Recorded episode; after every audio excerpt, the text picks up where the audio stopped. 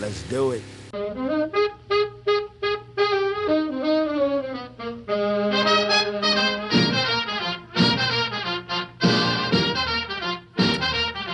Good morning and welcome to the Automotive Hour. I'm your host, Louis Altazan, with Mr. Brian Terry. Hey, between the two of us, we'll try to answer any automotive questions you might have. Why don't you go and give us a call?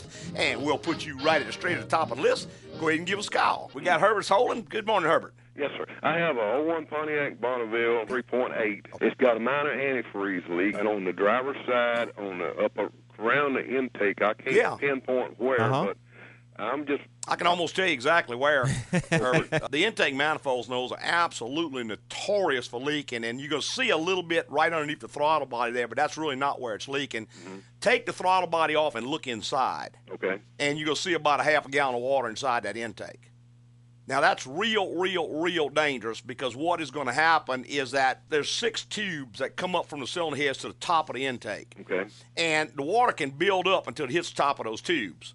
And what happens is some leaks in there, then the engine heat balls it back down, and some more builds up, and the engine heat balls it back down, and it kind of goes up and down, up and down. And eventually, it gets to the top. You turn the corner, it pours over into the cylinders, and when it does, it takes the engine out. Okay. Well, I rarely have to add water to the, the little reservoir Yeah. to Atlanta and back the other day. Yeah. Well, if you're having to add any at all, At any It's at leaking. all.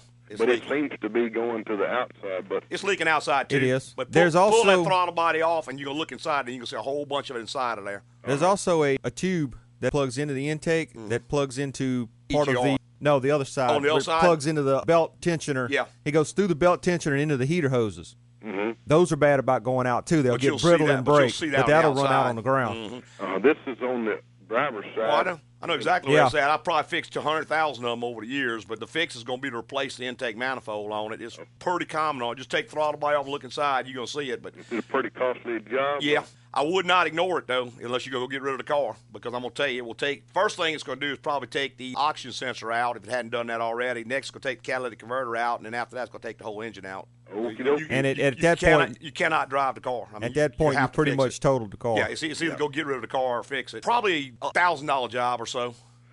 Okay. But you that- answered my question. I would do it as soon as you possibly could if you're going to do it because I've seen a million of them, and man, they, they'll take the engine out in a heartbeat. All righty. All righty? I thank you very Thank much. you, Herbert. Bye bye. Bye bye.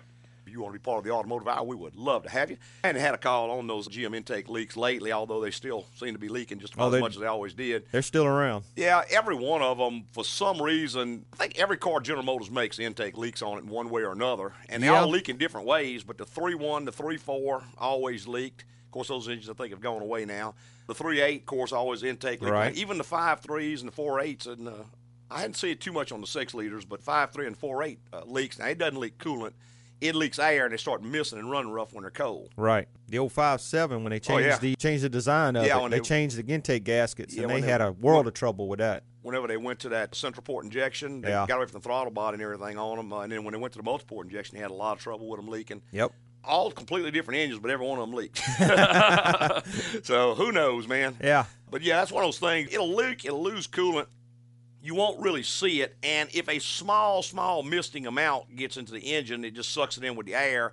It'll kind of burn it up, blow it out tailpipe, and it'll just wipe out the catalytic converter. But if it swings a corner and a big gulp of it goes down there, That's right. hydrolock the engine. That's right. You're not going to compress water. That's right. Unfortunately, what happens to so many folks is that happens. The car dies, kind of locks up. They take it to the shop. They say, "Oh well, yeah, it had some water, so we let it out, and they put a new intake on. Now it's fine. No, it's not. It's been a rod. Yeah. and it's gonna run just fine for about two or three months, maybe even six months, and then bam, throws a rod, and the engine's gone. So you kind of wasted all your money on that big repair you just did. Exactly, because So- all that has to come apart when you change the, the block out. Well, that's right, and, and you probably wouldn't have spent the nine hundred to thousand dollars repairing the intake if you knew the engine Knew was it, fixing yeah, to go out. Exactly. And you know that's kind of a issue, I guess. In fact, I had another lady in the shop just earlier this morning? week. Sort of similar thing. She had a little Saturn, and the car was losing coolant, and it overheated on her. So she tows it in or brings it into a dealership, and they said, "Well, the water pump is leaking, and it needs a timing belt, and yah yah yah yah." She ended up spending, I don't know, about a grand to do all that stuff. Gets the car back. Well, it's still losing coolant and still overheating. So brings it back and they check it again. And say, well, the head gaskets are blown. It's going to be three thousand dollars. Right.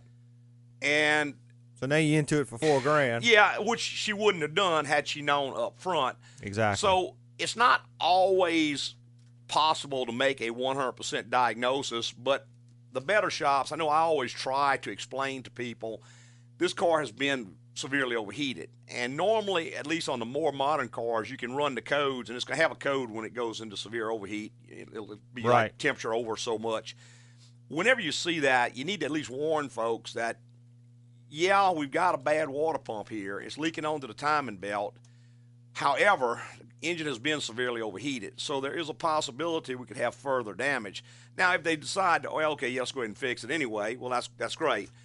But at very least, you could have taken the thousand dollars you spent up front and put that towards, say, another engine, Exactly. because you're close to the price of an engine anyway, and you still got an old engine that's been patched up. It's got a new timing belt on it now, That's and more than likely has major problems. two new cylinder heads. But yeah, Yeah. who knows what else? Because Well, that's it.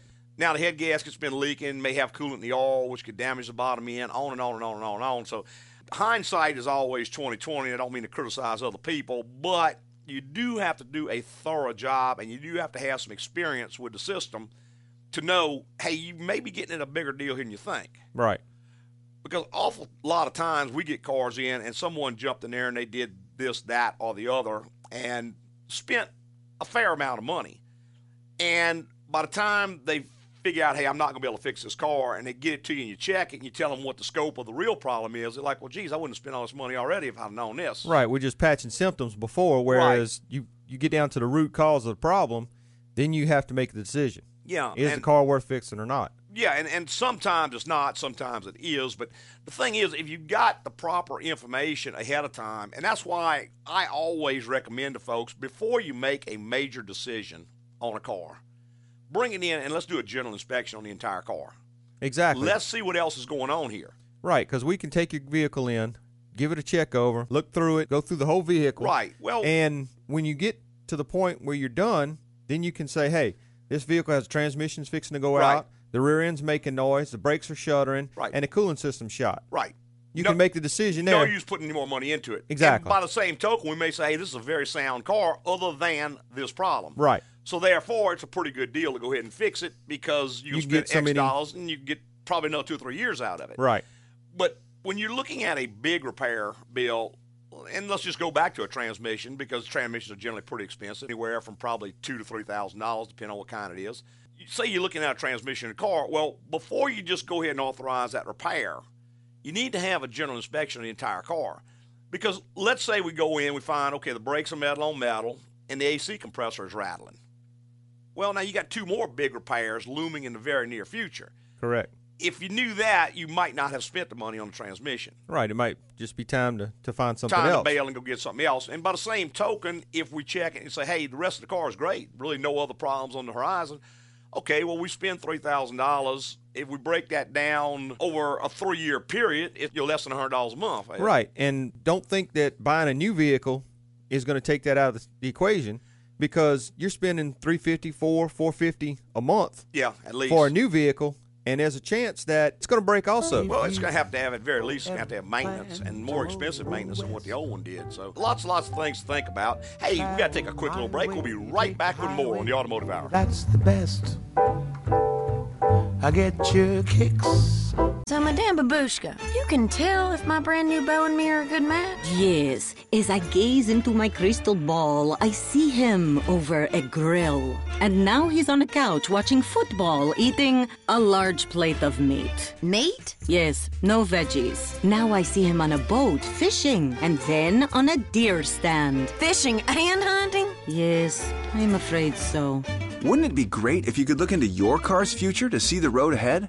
At AGCO, you can. Take your car to AGCO once a year for a general inspection. It's the best way to catch any potential problems that could lead to bigger repairs down the road. Ah, it looks like all this man wants to do is watch sports, hunt, fish, and grill. Oh, Madame Babushka, I love all those things. He sounds perfect. Thank you so much. Ah, c'est la vie. My work here is done.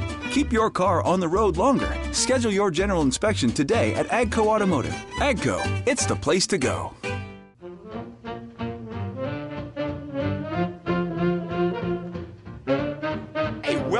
Just joined us, is the Automotive Hour. I'm your host, Louis Altazan, with Mr. Brian Terry. Hey, between the two of us, we'll try to answer any automotive questions you might have. Why don't you go give us a call?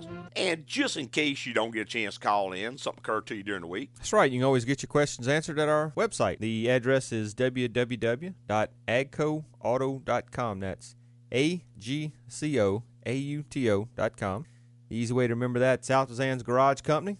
That'll get you to our site. There's a contact bar on every page. You can send Louis an email any time of the day or night. Just use the form on the site instead of anything that maybe you had saved, anything Well, like that. if you had sent me a email in the past and you saved me in your address book or whatever and you try to send it back to that address it's not going to come to me because i was forced to put a program on there that scans all those out because i was just getting so much junk email i couldn't read them anymore so when it comes from that website it's going to know that and it's going to go ahead and send it through. All the rest of them just go to a junk bin and i don't get a chance to see them so if you do send me an email and i don't get a reply back to you just make sure you're using that form that's on the website. That's designed. That will come directly to me and i will get it and i will get an answer right back to you. Pop around there see what you think. Got your vehicle questions which is about 850 of those in there that already been answered short to the point answers to a direct question.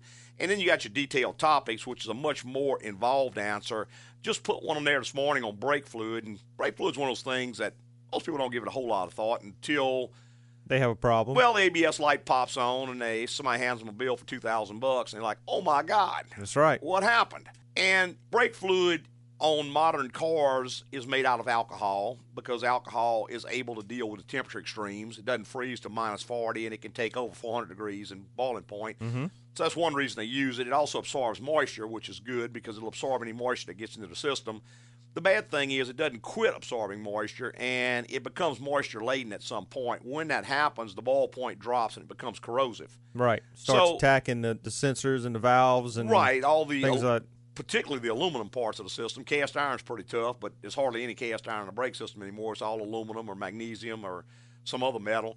And when it starts to corrode this stuff up, the seals start to leak. Next thing you know, the ABS pump is running all the time because the valves bypassing. Computer sees it, wham, light pops on, and there you are with a big, big repair bill that could have been prevented. So read that article; it'll save you a whole bunch of money, and of course, tons of other stuff on there.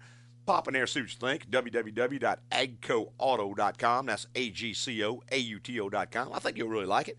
And we got Drew online. Good morning, Drew. Hey, Louis. Yes, I got a 95 Ford E150 van, and recently I've noticed when I first crank it up and drive it and cruise about 45 or so, the transmission jumps in and out of overdrive, and then it doesn't seem to do it after it warms up. What do you think about that? Drew, it probably is not overdrive at that high a speed. It's probably going in and out of lock Okay. because it's probably already shifted into overdrive below that speed. Lockup is where the torque converter locks in and the RPM drop, and it feels like it's shifting a gear, although technically it's not. That sounds more like what would be at that speed. There's a number of things that can cause that. Really just have to see it. It could be an electrical problem, which is outside of the transmission. Do you ever get like a little shudder at around that speed, kind of like you run over a cattle guard or anything? No, I have not noticed that. I hadn't noticed that because that's when the torque converter starts to actually break down. It'll give you a little little quick shudder. I tell you what, Drew. Next time it does it, while you're driving, keep your foot on the gas at the exact same speed you're going, and reach over with the other foot and just lightly touch the brakes. Don't apply them, but just lightly touch them and see if it quits doing it. Because when it sees brake application, it's going to knock you out of lockup. And if it quits doing it, it's a lockup type problem. That could be something as simple as a little switch in the brake master cylinder that senses the, the brakes being applied. It could be a wiring issue. It could be all sorts of things. It could even be what they call a throttle position sensor on the throttle body. It sees how much gas you're giving. If it gets a bad signal, it can do all that kind of stuff. I think they call that fish bite or fish nibble. It's kind of kind of a deal. It may not be quite that rapid, but there's a number of things can cause it. What you'd have to do if you try that and that fixes it, then you're into some kind of electrical issue. You probably need to get to a shop the day before, leave it with them overnight where they can drive it cold the next morning. And what might not even be a bad idea is for you to show up at the shop, get in the car with the guy, let him put a scan tool on it.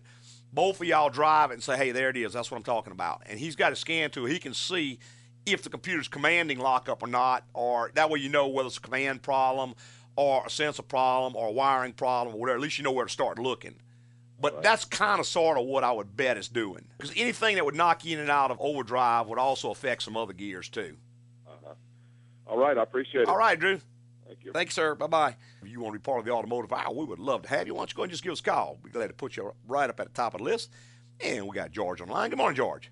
Good morning. Yes, sir. Good morning, sir. I have a 95 Ford Aerostar van. Okay. The last call had a 95. Yeah, he did. He had a E150.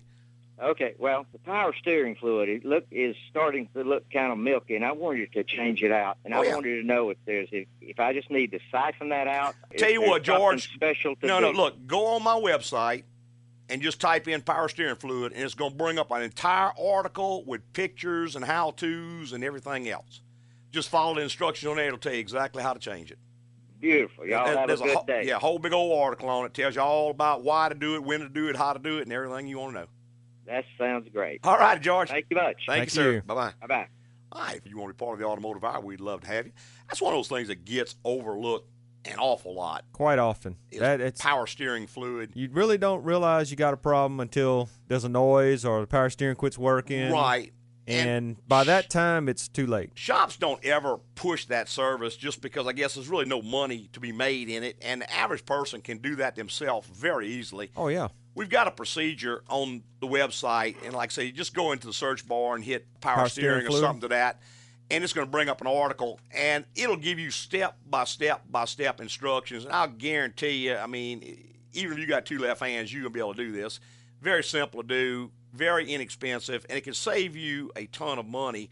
When you stop and think about a power steering pump nowadays, it's probably three hundred dollars, probably another couple hundred bucks put it on Yeah. Rack and pinions probably three hundred dollars. Oh, that's for a cheap bucks, one. A cheap one, all the way up to a thousand. Right.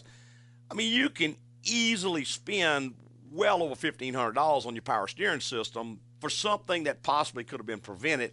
And that's one of them systems also that is a closed system. That's right. So if you're having to add fluid, you got a leak. That's right. It's got a problem. Mm-hmm. It may not be leaking out on the ground. A lot of times the seal will go out on the end of the rack and pinion, and the fluid will leak past that seal and fill the boot up. Right. And you can put almost a pint of fluid Oh, I bet you in can those almost put a boots. quart between two boots. Yeah. And you'll you're never see it on the ground. Not see any on the ground. It's leaking past the seal into the dust boot, kind of like a wheel cylinder does the same thing. It'll leak Exactly. past the main seal, and the dust seal will catch it for a while. Right. And when it fills up, then spills out on the brake shoes, then you got a much bigger problem. So. right. Hey, let's go back to our phone. I've got Joe online. Good morning, Joe. Hey, good morning, guys. Good morning. Yes, sir. I have an 02 F250 diesel Okay. with, uh, I think, 7.3 in it. Yes, sir. And I noticed that I have a little bit of diesel on top of my intake manifold. Yeah, pretty common on those. Can you give me an idea where it might be leaking from? Boy, there's tons of places, Joe. The most, I guess, the most common is at the fuel filter. There's a little sensor or switch that screws inside of there. We change those all the time. So. Okay. look there first and see, and you can buy those little seal kit from Ford. Those are pretty easy. You probably do it yourself. The fuel filter housings leak some too. Now beyond that, the fuel rails where they go into the injectors, there's some seals down there. That probably would be over the head of most do-it-yourselfers, but we do that as well. Now those things are charged up pretty high on a 7.3 you've got kind of a low pressure pump that puts pressure to the injectors, and, and the main pressure, the 25,000 psi, is inside the injector. But Yeah. they got a low pressure rail, which is probably I think two or three hundred psi up on the top, and any one of those can leak. Any diesel is going to be kind of prone to leakage like that. What they do a lot of times, we get them in. People think the rear main seal's leaking because if it gets bad enough, it'll fill that little valley up and it goes down as a hole in the back and runs down the back of the motor and drips out by the seal. Yeah. And uh, I've seen people end up pulling transmission out to change rear main seal, and, it- and it was some in- injector tubes or something. But uh, look at those two that I told you. If that's not it, you might want to run it to the shop, and Justin can check it and tell you exactly if it's an injector Yeah, seal if, or it, something. if it's not those two, I'm not getting any deeper than that. Yeah, I'm, yeah. I'm gonna let y'all- Yeah. I've, I've tried to get into there, and it's just it's not real. You know. no, it's, No, it's not pretty friendly. tough. It's not friendly at all. It's pretty No. tough. That's just nature of diesels, man. They got a lot of junk piled up on top of them. Good engines and all, especially that 7.3 was a great engine. But oh no, I love my truck, I, and Mhm. I'm, I'll drive it until it dies, and then probably rebuild it and drive it some more. I had a fella in just earlier this week, and he needed two of his injectors start leaking real bad, and he had 268,000 miles on it, which so we decided to put all eight injectors, which is a pretty healthy bill, probably close to $3,800 repair bill. And he said, "Hey, I don't care." He says, "I, I love this truck, man. I ain't buying another one. Fix it." And you know, we fixed it up. He says, "Hey, I, best money ever spent. Drives like a new one." And So- he'll probably drive it for another two hundred thousand miles. That's right. Yeah. that's right. So, all right. Well, thanks very much, guys. I appreciate y'all. All right, Have a real Joe. good day. Thank Thanks, you. sir. Bye bye. Bye bye. Ah, Hi, if you want to be part of the automotive hour, we would love to have you. And one thing about diesel, they run and run and run. They're really good, but boy, when they break, they are expensive to fix. Well, that's the nature of the vehicle. Yeah, the parts prices on them are very, very high relative to gasoline engines. Right. Just because it's much heavier, much more, I don't know, technologically refined or whatever. But some of the stuff on there really kind of shocks me because I'm used to putting injectors in a V8 Ford, which is 80 bucks a piece. Right. And you go get these ones for this uh, This diesel? diesel, and they're 450 bucks each. and there's eight of them. and there's eight of them, plus Yeah. about six hours labor to get to them and change them. Yeah, they got a lot of stuff piled on top of those. They really do, and the seven three was relatively simple compared to say the 6.0 or the six four or even the new six eight. Man, those there's an EGR cooler on there that's probably 500 bucks, and there's an oil cooler that's another 500 bucks, and all that kind of stuff's piled on there along with all of it. right with all the stuff you used to have. Yeah, you get stuff like on your six liters, boy, they really, really don't like to have a chip put in them. We get people will stick a chip in a six liter, and inevitably they're going to eat a turbo or something like that when that happens, just because they they're not going to take that. They don't like chips at all. Right. And you start putting a turbo on there, and boy, you Oh, you can eat up some some cash quick. you are up in the big numbers there. You know, four or five thousand bucks pretty fast, and then if it takes one of them turbo blades down the intake, Yeah. you into a new engine. So, yeah, I would highly, highly advise anybody with a six liter to not put a chip in there. The old seven threes, you can get by with it. You just tear up the transmission and stuff. Yeah, they're just not designed for that. No. they're not going to take it. Hey, to take one more quick little break and be right back with more on the Automotive Hour.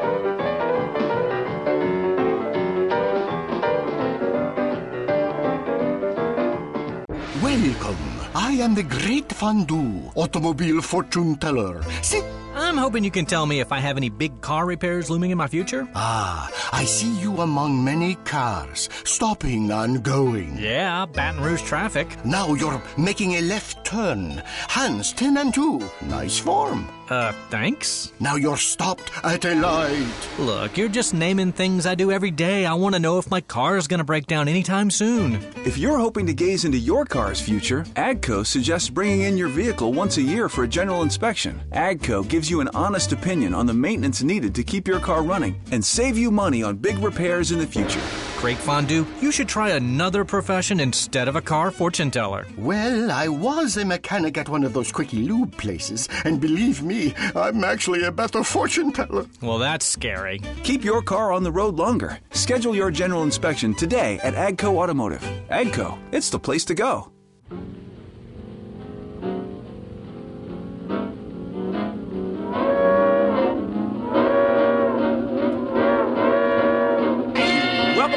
Welcome back. If you just joined us, this is the Automotive Hour. I'm your host, Louis Altazan, with Mr. Brian Terry. Hey, between two of us, we'll try to answer any automotive questions you might have. Why don't you go ahead and give us a call? And we'll put you right up at the top of the list. We got Johnny online. Good morning, Johnny. I got a 04 Odyssey. Okay. And I'm wondering what mileage. I got about 110,000 on it. And I was wondering what, when I would start looking at changing the power steering fluid. Oh, I would do it right now, Johnny, if you hadn't done it already. Real inexpensive, real easy to do. Now, on the Honda, you do have to use the Honda fluid. You can either, Right. You don't have to go to a Honda dealer to buy that. There are some parts stores that are carrying it now, but just make sure it says applicable to Honda and Acura because it is a different fluid from the others. But yeah, real simple to do. Just go on the website, pop on there, read that article. I mean, it's something you can do yourself. I would like to really do it, Johnny, about every probably every thirty thousand is not too often, but at least every sixty thousand miles. Just because, like any lubricant, it does break down and it's got seal conditioners in it to keep those seals soft and pliable. And what happens when the seals get old, it's not going to quit working. It's just your seals going to start getting hard, and next thing you know, something's leaking. By the time that happens, it's too late. Changing it, it's just like transmission fluid or anything else. If you keep it fresh, it's going to keep the seals pliable. How about the brake fluid? How often you change that? Every? Well, there's some disagreement on that, and if you read that article, it'll go into that. But I like to say every two to three years. Honda, I think, recommends every 30,000 miles, but that's a little bit misleading because miles are not a good indication of a chemical reaction. It occurs 24 7. Right. So let's say it took you 10 years to put 30,000 miles, it would be totally contaminated. By the same token, if you put 30,000 miles in one year, it's going to be like brand new. So I like to go by years on it, and generally we go in and purge the system out completely when we do a brake service of any kind. That's the first thing we do. So it kind of runs along with the brake services, and most people are going to get 30, 40,000 miles on a set of brakes anyway. But if not, I would like to do it probably every two to three years just because you got a big hydraulic control unit called a modulator on that Honda that probably costs about eighteen hundred bucks, and you can do that brake fluid real easy. I mean, again, you could probably do it yourself. If not, bring it to a shop. The charge is real low to do that. How many nickels and dimes are we talking about for the brake fluid and power steering fluid? Well, like I said, I would really advise you to try to do the power steering yourself. You just don't want to do it. Probably 40 bucks, 50 bucks at the most, and probably about 60 $65 brake fluid. You know, bucks. Not a big deal either way compared to what you're protecting. Okay. All righty. All right. See you next week. Thank you. All right, Johnny. Have a good day. man. Thanks, sir. Mm, bye bye. Bye bye. Hi, if you want to be part of the automotive hour, we would love to have you. Why don't you go give us a call? I'll be glad to try to help you out and point you in the right direction. so I'm talking to myself all of a sudden. Uh-oh. yeah, he, he brings up a real good point about the brake fluid and Mm-hmm. Yep. the power steering fluid, and you're doing a little to save a lot. That's right. And that is the basic definition of maintenance is to do something that costs a very little that prevents something that costs a whole lot. If it doesn't meet that criteria, then it's really not maintenance at all.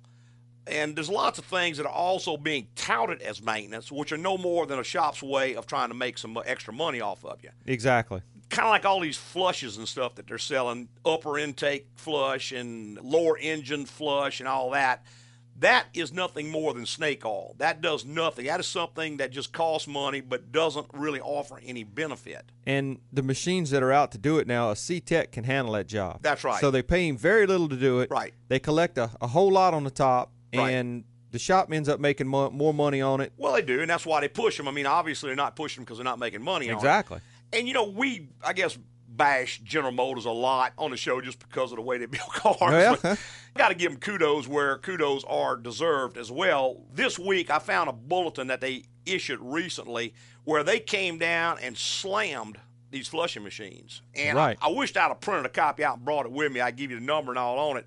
But General Motors officially came out and said, do not flush our transmissions. So I don't know what all their dealers are going to do Yeah. to make money now, but it says a proper service involves removing the pan and replacing the filter and the fluid, which is what we've been saying on the show for 30 years. Exactly. But they basically came out as part of a much bigger article on subsystem flushing of all types, where they're talking about the crankcase flushes and the upper, Upper intake, intake, flushes right. and the fuel injection flushes and all the other crapola that uh, is Well- being pushed on people. They're creating more problems than they're fixing. Well, and even worse than that, I think, is that what it does when you've got that kind of shenanigans going on, it throws a roadblock up to people because people are pretty smart and they know when they're being taken.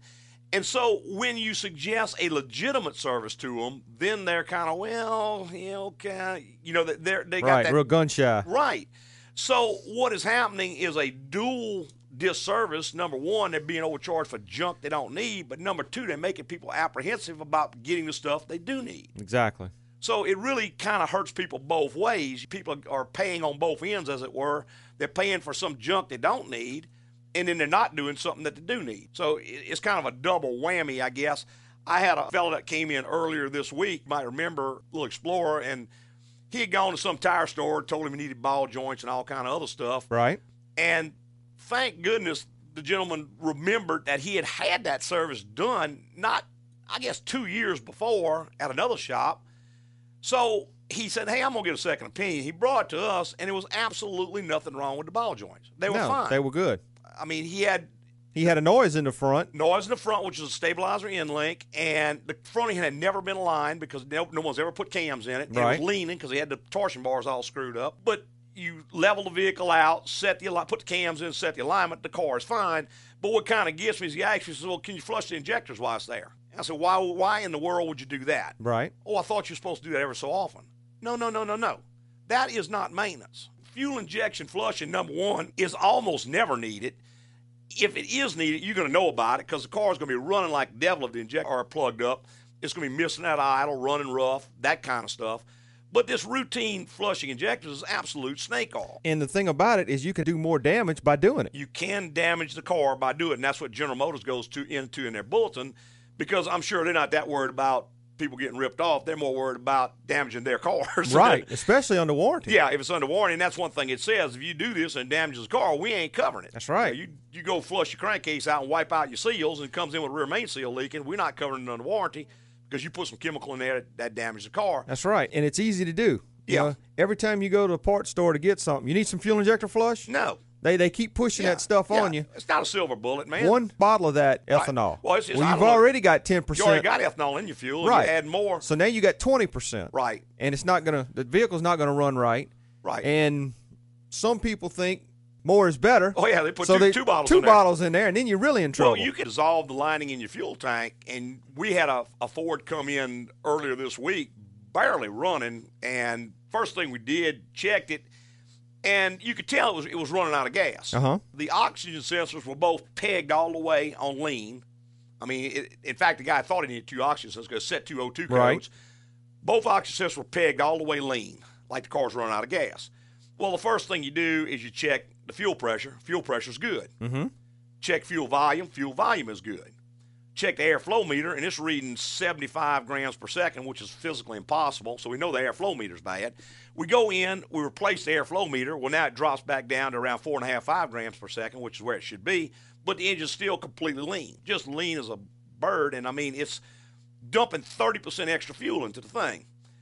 Start checking a little further. We pull the injectors out, and they are all plugged up with some fine looking mist. So we cleaned the four that are easiest to get to, took them out, reversed them, flushed them, put them back in, still running too lean. Right. So finally, it occurred to me. I said, "Well, let's check the fuel in this thing." So we ran a check. He had E85 in it. I How didn't about think that? I didn't think anybody was even selling that junk in Baton Rouge yet, but He got it from somewhere. got it somewhere. I didn't ask him where, but it's 85% alcohol. Well, that car cannot run on that. No, it won't stand it. No, some of the newer cars are flex fuel. They are designed. I don't think they're going to run very well. They're not going to get good gas mileage, but they I'm- can run on it. I'm not sure the sensor on the fuel rail. Some have that. Some of the new General Motors products don't have a sensor at all. It's just the computer is smart enough that it can detect it and it can retune for it. Right. And it does. The, the Fords had an optical sensor on the ones that were flex fuel where it could detect it. Uh huh. But your GM doesn't have anything on it that's external. It's all built into the PCM, and I guess the sensor's on the engine. It knows when it's got that E85 in there. But car that's not designed for that, it's, It's running out of run gas. right. It's only got 15% gas and a whole bunch of something else that it can't run on. Right. So we ended up having to drain the fuel tank, clean all the lines out, take the injectors out, and clean those. Of course, running good now. It also wiped out the airflow meter. But there is a possibility he may have a problem with his fuel tank or fuel system down the road. Oh, most definitely. Those And- lines will deteriorate and end up either plugging a fuel filter or, depending on where the line deteriorates Right. at, could get back in the injectors, the injectors again, or in whatever. the rails. So Yeah. something you might want to watch for. It should be labeled on the pump. If you see E85, a lot of people don't realize what that is, and they may even see burns cleaner, good for the environment, or some dribble like that, Yeah, and think, well, I'm gonna do good. I'm gonna put this in there. the, the biggest thing is the price difference. yeah, and you know, You know, you- you're running E85, around- unless it's being subsidized. Correct. Some governments are subsidizing it to bring the price down and try to push the junk on us. Well, if it's the cheapest thing in town, Yeah, there- there's watch out. odds But if it somebody's going there. E85 on there, you better make darn sure your car is flex fuel able. And another thing is you got to remember, ethanol has 33% less energy in it than gasoline. Right. So you're going to get less you're gonna lose about gallon. 60% of your power, and you're going to lose about 60% of your mileage. That's right. Your mileage is going to drop down when you put that in there, even if it's designed to run on it, just because there's not as much energy inherently in alcohol as there is in gasoline. Correct. So just something to watch out for. That's the first one we've had come in, but I'm going to be watching because Yeah, it's obviously somebody in town is selling it, or maybe they put it in the pump not knowing. I, I don't know how it got in don't- I there. don't know. But It, it sure did a number on that poor guy. yeah, it'd be nice to find out where it came from. yeah. Hey, let's go back to our phones. Byron, good morning, Byron. Yes, I have a 1985 Mazda RX-7 Uh-huh. with the rotary engine. Yes, sir. Can you tell me something about the rotary engines? I've heard some bad things about them, and uh, can you give me some information? Byron, I know very, very little about them, just like everybody else. I, there's probably three people on the face of the planet that knows anything about them. I know they, they run pretty good when they're running good, and they end up blowing the seals out inevitably, and then they don't run worth a darn. And they can be repaired if you got somebody who knows what they're doing. But it's one of those better ideas they came up with, threw it in a bunch of cars, and then uh, Bailed on it. yeah, and then bailed on it because it didn't sell. And you know that's what happens a lot of times. Kind of like these hybrids and stuff. You know they're not selling either, and, and I'm not surprised they wouldn't bail on them pretty soon. Everybody's got one's gonna be stuck with it. Mm-hmm. I don't know who to tell you in Baton Rouge. I mean, you might go and Google it and see. There's probably somebody in this city that knows a bunch about them. I know they can they can get to a point where they'll start burning oil and they'll start blowing back through the turbo and all that kind of stuff, lose power. Mm-hmm. Uh, are you having any particular problem with yours? Well, I was looking at. Uh, I really don't own one, but I was looking at it buying one, and I'd heard bad things about Yeah. the rotary engine. About what kind of mileage do you start having these problems with them? Man, I've seen people get 120, 130 on them, and I've seen people come in at 60 with problems. We had a little a lady that uh, had one. She absolutely loved her little car, but about 60,000 miles, it started burning so much oil she couldn't stay in it. It looked like a fog, like a mosquito uh, Like old truck going down the road, you know.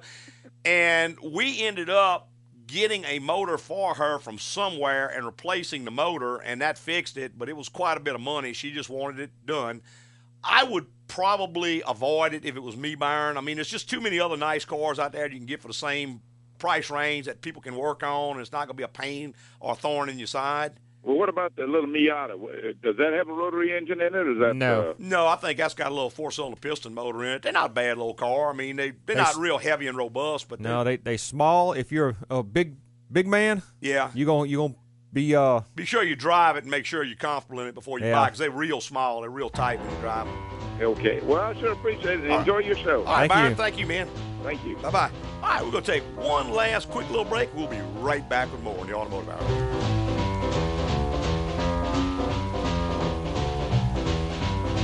So, Madame Babushka, you can tell if my brand new beau and mirror are a good match? Yes, as I gaze into my crystal ball, I see him over a grill. And now he's on a couch watching football, eating a large plate of meat. Meat? Yes, no veggies. Now I see him on a boat fishing, and then on a deer stand. Fishing and hunting? Yes, I'm afraid so. Wouldn't it be great if you could look into your car's future to see the road ahead? At AGCO, you can. Take your car to AGCO once a year for a general inspection. It's the best way to catch any potential problems that could lead to bigger repairs down the road. Ah, it looks like all this man wants to do is watch sports, hunt, fish, and grill. Oh, Madame Babushka, I love all those things. He sounds perfect. Thank you so much. Ah, c'est la vie. My work here is done. Keep your car on the road longer. Schedule your general inspection today at AGCO Automotive. AGCO, it's the place to go.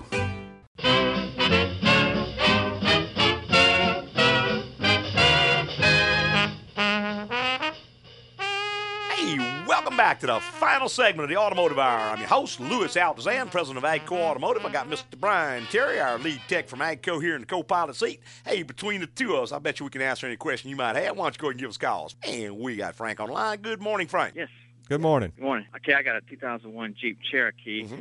I have a serious vacuum leak. I'm trying to get an inspection sticker. I have a rejection that's expired. Okay. Yes, What do you mean by a vacuum leak? What's it doing, Frank? Uh, well, actually, the car's running fine. Mm-hmm. I just can't pass the inspection, and they tell me it's because I have a, a vacuum leak. Okay, there is no code for a vacuum leak. So, Oh. do you know what the code is that that is given? No, but that's what I'm told. That's wrong. You need to find out what the code is. Now, it could be an evaporative emissions Right. leak, which a lot of people who don't know what they're talking about will say is a vacuum leak, and a vacuum leak is one possible cause of that out of about 100 different causes. So, you're just going to need to get the code. When they gave you the rejection, they should have put the code on there. Okay. And it'll say something like evaporative emissions, small leak, evaporative emissions, large, Large leak, leak. something Right. like that. That's what I probably was. They told me it was a large leak, and That could be anything as simple as a gas cap. did that already. Okay, and those vehicles have a lot of trouble with the hoses back by the fuel tank will crack on them. Uh-huh. Jeep does not sell those hoses separately. Any longer, you got to buy an entire gas tank to get them. But we've had pretty good luck retrofitting standard off the shelf hoses and making them up, just because they want like nine hundred bucks for a fuel tank, and that's out of the question. Yeah. There's also a part in there called a leak detection pump, which is a little gizmo that sucks a vacuum on it to test it. Those go out already. quite a bit. Yeah, probably what you're going to need to do is get somebody who knows what to do and quit throwing parts at it because you ain't never going to hit it. We Yeah. got a smoke machine we put on it that'll fill the system with smoke, and you can see where, where the smoke's coming and out. And they did that. They did that, and Mhm. they thought it was from the, the pump. And then they said, "Well, you must still have a small leak somewhere else because you, you know, you, we still detect a, a showing a." well, a, let me ask you this: Whenever you told him to do that, what did they tell you? They say this is going to fix it. he, he thought it would. He didn't say guaranteed. No, he said. Well, you need to find a new shop. Okay. You need to find a new shop. If you brought it to me, I'd have told you, hey, I'm going to do this and it's going to fix it. And I guarantee it. If it didn't, I'm going to fix it. What you need to do, price. Frank, is go to our website. Yeah. There's an article on there about how to select a great shop. That's right. Read that article, take it to take the advice on it, and, and find somebody that can work on that vehicle right. for no, you. No, that is also an article now on evap systems. If you go to the search bar and just type in the word evap, E V A P, Yeah. uh, it'll bring you to a thing. It'll explain how the whole system works to you. That's not a big deal to find. Pretty common problem on the Jeeps. All right. Well, Most likely, it's going to be one of the hoses back by the tank. If I mean, if you change the cap and you change the, the leak detection pump, it's still there. I bet you it's going to be one of them hoses back there by the tank. Pretty yeah. common. Yeah, I remember the the old days when you get a brake tag was to make sure the car was safe. now, the environmentalists in San Francisco don't want Man. to my car. Frank, don't get me started, man. You know, we, we have this conversation on a daily basis. I had a lady in there yesterday needed a headlight and a little Cadillac. It's 200 bucks for the bulb and it's two hours to change it. You know, I said, this is insane. You uh-huh. know, this is And my car absolutely insane. fine. My car runs fine. I don't want to tamper with it too Yeah, much. yeah, that's right. Probably get it away. It ain't running by the time Yeah. you're done. So I appreciate yeah, your help. yeah, get that somebody knows to do, and they'll find that pretty quick. Thank you. All right, man. Thank you. Bye bye. I think we got time maybe to get one more call in here. We got Bruce online. Good morning, Bruce. Yes, my mother has a 2010 Ford Focus. Okay. And it's about a year and a half old from when she bought it. She brought it in to the Ford dealer. She's got 2,000 miles on it, and they said, well, it needs to be changed every 5,000 miles. Well, that's going to be two years, maybe three years down the road. Yeah, you talking about all? I told her the old way was every 3,000 miles Yeah. or once a year. Well, and you see on that, it's much, much worse because Bruce, she's not ever driving it far enough to get all hot.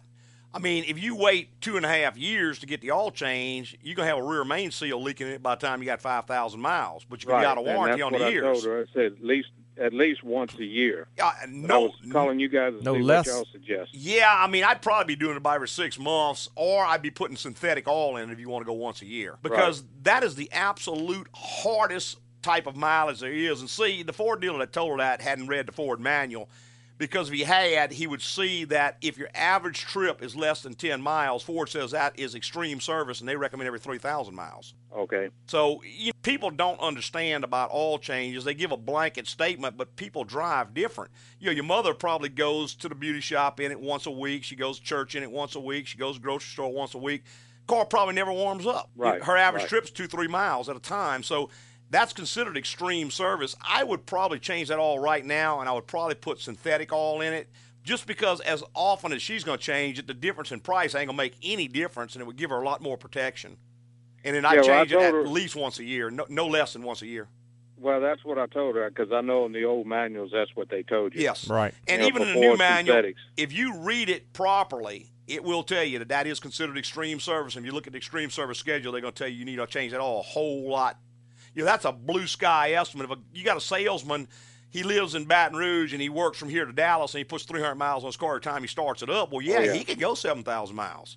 You know, Now, easily. uh, if she puts synthetic in it, Mm-hmm. how far can she go before she has to have it changed again? Well, you see, she's not going to put enough miles to, to even be a factor, but I would It's not gonna- go more than a year. Right, it's going to be a time issue. Yeah, I would never go more than a year because at the end of a year, you can have so much moisture build up in that oil that, uh, and, and really and truly, Bruce, if you want to do her a big favor, go over there on Sunday and maybe take her down to Middendorf's in her car. You know, put a few miles on on the highway. Just say, hey, Mama, let's go, let's go out and eat, and I'm gonna, we're going to take your car because it really needs some highway driving. Uh, if she keeps on driving like that, you know, her battery's going to go dead on her. She's going to have trouble with it. Now, so she could go if she don't put synthetic in it. Mm-hmm. I'd well, be I'm changing still every gonna six suggest months. once, at least once a year. Well, I do every Twice a six. year. I do twice a year if I'm if I'm using regular oil. Right, right. Okay then. All righty. All right, thank you. Okay, All Bruce, right. thank you, man. Bye bye. You want to be part of the automotive hour? We'd love to have you. That's one of those things that I guess the dealers don't seem to get that everybody is different. The way they use their car is different. Exactly. Even the car companies, in their blue sky sided exuberance, will tell you that's extreme conditions. You need to change it all a lot more often. Right, because that's the worst thing you can do to vehicles, Well, not sure. drive it. They want to be out on the road. Two They need miles to be out in a year and a half, man. That, that car has never gotten to operating temperature. No. So you crank it up. It's 40 degrees outside. The engine warms up. It goes up to 100, 110, 120, 150, 180. You shut it off. It cools back down. What happens in South Louisiana when a hot piece of metal cools off? It condensates. Yeah, that's it. And the oil's going to pick it up and it's going to hold it. Next time it happens, it's going to do it again, do it again, do it again.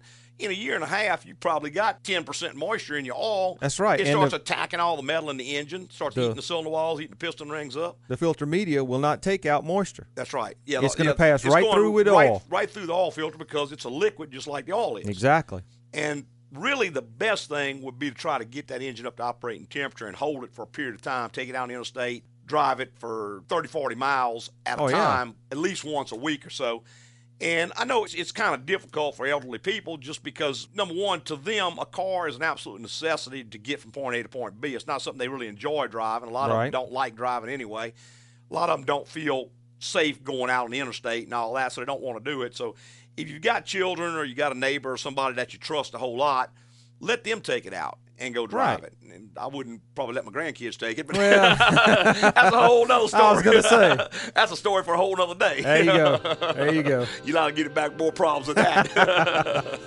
hey, we appreciate you listening this morning and every Saturday morning on the Automotive Hour. We'd like to thank all our podcasters for listening this week and every week, and tell your friends so we can get some more people listening. That's right. Hey, preceding was our opinion based on our experience in the automotive industry. Have a great weekend.